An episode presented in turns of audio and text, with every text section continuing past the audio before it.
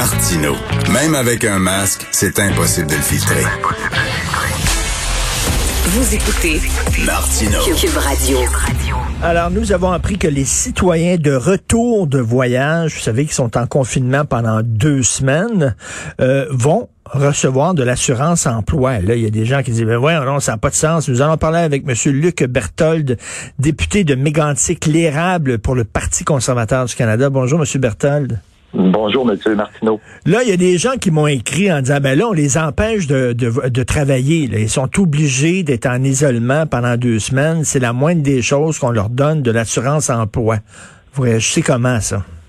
Ben, écoutez, je pense que, premièrement, ces gens-là ne devaient pas voyager, premièrement, parce que les directives sont claires. On ne fait pas de voyage non essentiel à l'étranger pour risquer de ramener ici au Canada des variants du virus qui se propagent un peu partout dans le monde. Donc ça, premièrement, c'est déjà pas explicable puis pas acceptable.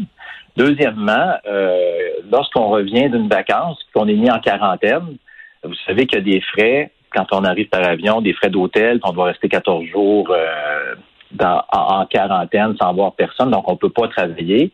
Et le gouvernement a dû intervenir, vous vous souvenez, en janvier, quand on avait justement la même situation avec le programme de maladie au niveau de la relance économique qui avait été mis en place par le gouvernement, qui donnait 1 000 $ aux gens qui revenaient de vacances après les fêtes. Ben oui. Et il y a eu un tollé, puis les gens trouvaient ça totalement inacceptable. Ben, ce qu'on ne pouvait plus faire par l'assurance emploi cette semaine, il y a des gens, par l'Agence de revenus du Canada, pardon, cette semaine, il y a des gens de l'assurance emploi qui ont décidé, bon, ben nous, on va le faire. D'abord, nous, on va les payer, ces vacanciers qui sont de retour chez nous.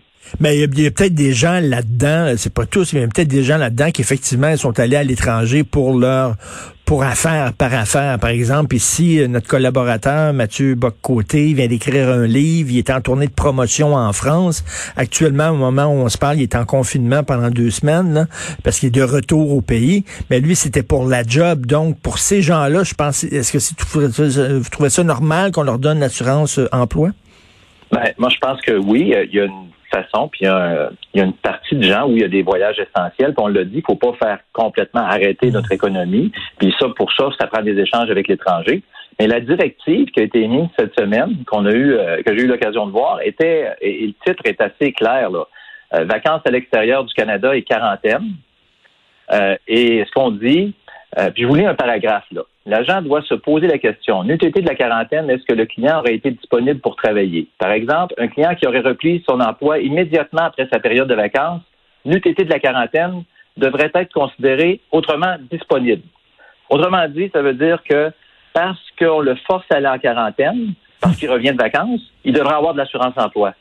Ben, cela dit, si tu t'en vas en vacances en pleine pandémie, je m'excuse, mais c'est ta décision. Fait que tu dois le savoir qu'en revenant, il faut que tu fasses 2 semaines d'isolement.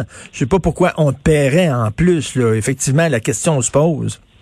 Ouais, effectivement. Puis le pire dans cette directive-là que les agents ont reçue mercredi, c'est que cette décision-là était rétroactive à décembre dernier. Pas de manière systématique, mais si des gens qui avaient été refusés, exemple, avec la PCMRE faisait une demande d'assurance emploi, ben les agents auraient autorisé cette personne-là à toucher le fameux 1 000 $ pour les 2 semaines de quarantaine. Donc, on faisait de la main droite ce qu'on avait interdit de faire à cause d'un tollé tout à fait compréhensible en janvier dernier de la main gauche. Quand ça va être terminé, cette pandémie-là, là, puis qu'on va faire le bilan de ça, on va se rendre compte qu'on a dépensé énormément d'argent. Il y a des gens là qui disent qu'ils ont fait plus d'argent sur la PCU que lorsqu'ils travaillaient.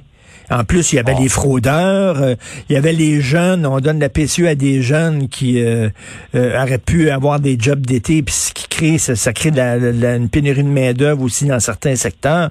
Bref, on dirait que lui, là, tout ce qu'il fait, c'est signer des chèques du matin au soir, puis du soir au matin. Justin. Ben, je vais donner des exemples. Je parlais avec des vendeurs automobiles dans mon coin, puis l'an dernier, ça a été une de leurs meilleures années en termes de vente de véhicules, particulièrement les véhicules usagés. Donc, ça signifie qu'il y avait beaucoup d'argent qui a circulé l'an dernier dans l'économie. Et moi, je connais particulièrement, personnellement, beaucoup de jeunes qui ont gagné beaucoup plus d'argent sur la PCU qu'ils en avaient gagné l'année précédente à travailler. Donc, il y a eu une réponse rapide. On était d'accord avec une réponse rapide, mais pour les gens qui en avaient besoin. Mais on voit que carrément le gouvernement a perdu le contrôle. Mais là, on a vu aussi le budget. Là, c'est assez clair qu'il est en train de s'acheter ses prochaines élections avec l'argent public. Là. Moi, j'ai eu l'occasion d'assister au lock-up et quand je l'ai vu, le budget, je me suis dit, les seules personnes qui doivent être déçues aujourd'hui, c'est les personnes qui n'ont pas osé demander de l'argent parce qu'on était en pleine pandémie. Parce que tous les autres en ont eu, là. Ben oui, tous les groupes, le possible et impossible, il a donné de l'argent à tout le monde. C'était vraiment un budget électoraliste. Et c'est les jeunes qui vont payer pour ça, là. On est en train de faire le party, et c'est eux autres qui vont régler la note. Dans une intervention à la Chambre des communes, j'ai dit maintenant, on va devoir s'habituer à utiliser un nouveau mot à la Chambre des communes, le mot billion. Ça, c'est 1 000 milliards de dollars. C'est le montant total de la dette du Canada qui va augmenter, puis ça peut augmenter jusqu'à 1,8 billion. On n'est pas habitué de dire ça. Mais des billions, c'est 1 000 milliards. C'est pas en anglais, 1 milliard, c'est 1 billion, puis en français, 1 000 milliards, c'est 1 billion. Mais en Chambre, il va falloir commencer à faire la différence. Mais de toute manière, pour les libéraux, 1 billion, qu'il soit en anglais ou en français, c'est de l'argent qui leur appartient pas. Puis ils n'ont pas l'air de s'en faire outre mesure avec ça. Ben oui, en anglais, billions, c'est 1 milliard, c'est ça. Mais en français, exactement. Billion, c'est 1 000 milliards. Là, on dirait Capitaine Haddock, le 1 000 milliards de 1 000 sabords, là. C'est décent. Mais pour citer une autre bande dessinée, M. Martineau, je citerai les 12 travaux d'Astérix, La Maison des Fous, quand on mettait à la recherche d'un fameux formulaire. On vient d'apprendre que la fameuse directive de mercredi qui permet de payer les gens sur l'assurance-emploi, elle aurait été levée hier parce que journaliste de TVA qui a posé la question au cabinet de la ministre. Et les agents auraient reçu hier une autre directive de ne pas payer ceux qui reviennent de vacances. OK, ils sont virés sur un dixaine. Ben, en tout cas, c'est un flip-flop total. Puis je pense que s'il n'y avait pas eu les médias, s'il n'y avait pas eu de TVA, qui aurait appelé le cabinet de la ministre, c'est des millions de dollars qui auraient été dépensés encore une fois des poches des contribuables pour une décision qu'on comprend absolument pas. Une directive. Je comprends pas comment la ministre a pu faire pour approuver une directive comme celle-là. Mais si ça continue, on va aller dans les gonzillions de dollars. Ça va être un record, le gonzillion. Merci beaucoup, Luc Berthold. Merci. Merci, député pour le Parti conservateur du Canada.